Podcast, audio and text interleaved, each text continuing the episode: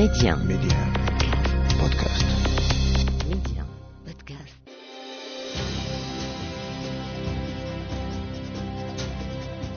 عندما ضرب الإرهاب المغرب للمرة الأولى لن ينسى صيف ذلك العام 1994 وفي الرابع والعشرين من غشت كنت عدت للتو من العطلة الصيفية وتابعت خطاب العشرين من غشت ذكرى ثورة الملك والشعب واشتغلت عليه في الرابع والعشرين من غشت 1994 اهتز المغاربة على وقع أول عمل إرهابي تعرفه المملكة وسمع المغاربة لأول مرة عن تفجيرات إرهابية تهز بلدهم.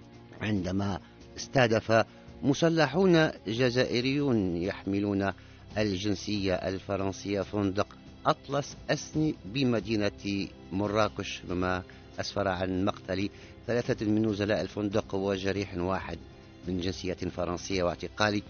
ثلاثة جزائريين حاملين للجنسية الفرنسية هم هامل مرزوق واستيفانية يدر ورضوان حمادي حيث تم بعد ذلك إدالة اثنين بالسجن المؤبد وواحد بالإعدام ووجهت الاتهامات للمخابرات الجزائرية بالوقوف وراء هذا الحادث الذي صنف كأول حادث إرهابي يشهده المغرب في تاريخه. تقرر بعده فرض تأشيرة على الرعايا الجزائريين الراغبين في الولوج إلى التراب المغربي وهو القرار الذي لم تقبله الجزائر وردت عليه بإعلان إغلاق الحدود البرية بين البلدين من طرف واحد. إغلاق ما زال مستمرا إلى اليوم وجاء في بلاغ لوزارة الداخلية والإعلام حينها نظرا لثبوت تورط مواطنين جزائريين أو من أصل جزائري فقد قررت الحكومة المغربية فرض تأشيرة إلزامية للدخول إلى المغرب على كل الزائرين من جنسية جزائرية. وكشفت التحقيقات بعد ذلك أن الهجوم تم التخطيط له بالموازاة مع عدة هجمات مماثلة وبدا وكأنه نقطة تحول في الصراع المسلح الذي كانت تشهده الجزائر خلال سنوات التسعينات والذي خلف آلاف القتلى حيث حاولت المخابرات الجزائرية تدويل النزاع وتصدير الصراع إلى الخارج. ولم تكن مراكش هي المدينة الوحيدة المستهدفة وإنما كانت مدينة فاسيا الأخرى ضمن الأهداف حيث اعتقل عنصران من مجموعة ثانية من الإرهابيين قبل تنفيذ الهجوم وتوصلت الأبحاث التي قامت بها مصالح الأمن إلى وجود مخطط إرهابي واسع ودل على ذلك كميات الأسلحة التي تمت مصادرتها في عدد من المدن مثل فاس وجنول والقنيطرة وفي المحطة الطرقية لوجدة. وفي مقبرة سيدي عمارة بمراكش وكان اختيار مدينتي مراكش وفاس لضرب المغرب في عمقه في عاصمتيه التاريخيتين زيادة على أنهما من الوجهات السياحية المشهورة في العالم. وبعد ستة عشر عاما من وقوع التفجير الذي أخذ حيزه في مذكرتي وأرشيفي وبقيت صفحاته مفتوحة في انتظار ما ستكشف عنه الأيام لاحقا بعد ستة عشر عاما.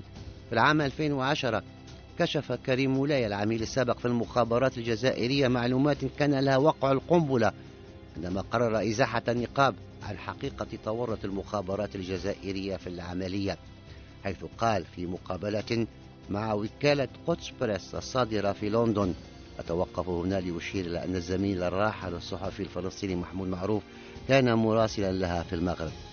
قال كريم مولاي أن مديرية المعلومات والأمن DRS هي التي خططت للهجوم الذي نفذ على فندق أطلس أسني بمراكش في الرابع والعشرين من غشت 1994 وأنا شخصيا من كلف بالجانب اللوجستي لهذه العملية التي لم أكن أعرف أن هدفها هو تنفيذ هجوم. وأفاد أنه وبتكليف من المخابرات الجزائرية سافر إلى المغرب في شهر أبريل من تلك السنة من أجل مهمة واحدة محددة في إعداد لوجستيك عمل يروم تحقيق اختراق وإنتاج بلبلة أمنية بالمملكة المغربية. وبعد أن تطرق لتفاصيل هذا التفجير والاتصالات التي أجراها تابع في تصريحاته كنت على بعد عشرات الأمتار من فندق أطلس أسني لحظة الانفجار وأؤكد هنا أنني لم أكن على علم مسبق بعملية التفجير لأنني لم أكن قط مكلفا بالتنفيذ وإنما كانت مهمتي تقتصر على جمع المعلومات والترتيب اللوجستي. لكنني عندما سمعت الدوي أدركت أن الأمر جرى بفعل المخابرات الجزائرية التي اتصلت بي وطمأنتني ووعدت بتأمين عودتي إلى الجزائر. وبعدها بيوم واحد غادرت مراكش متوجها إلى الناظور ومنها إلى مدينة وجدة حيث تمكنت من الفرار وسلمت نفسي بعدها إلى السلطات الجزائرية التي نقلتني إلى العاصمة. لقد اعتبر أن المخابرات الجزائرية تريد من وراء تفجير مراكش توجيه رسالة إلى الجانب المغربي لدفع الابتعاد عن الجبهة الإسلامية للإنقاذ وقتها. كان الجنرال العماري هو رئيس أركان الجيش الجزائري والمتحكم في جهاز المخابرات العسكرية. بعد سنة واحدة من هجوم أطلس أسني دخلت المخابرات الجزائرية في المرحلة الثانية من تدوير الصراع إذ أقدمت في الحادي عشر من يوليوز 1995 على تصفية الشيخ عبد الباقي الصحراوي أحد مؤسسي الجبهة الإسلامية للإنقاذ بأحد مساجد باريس وجاء مقتله متزامنا مع إعلان السلطات الجزائرية عن فشل الحوار مع قادة الجبهة. وبعد شهرين فقط من دخول جاك شيراك إلى قصر الإليزي بعد فوزه في الانتخابات الرئاسية. ففي نهاية العام 1994 أعلن الرئيس اليمين زروال الذي اختير في بداية السنة في الحادي والثلاثين من يناير. رئيسا للدولة أعلن عن فشل المفاوضات مع الجبهة الإسلامية للإنقاذ وعبر عن نيته في إجراء انتخابات جديدة مطلع العام 1995 وطرح فكرة إقامة ميليشيات الدفاع الذاتي للدفاع عن القرى والأماكن المستهدفة حيث أن تحركات الجيش لم تكن كافية لاحتواء الوضع.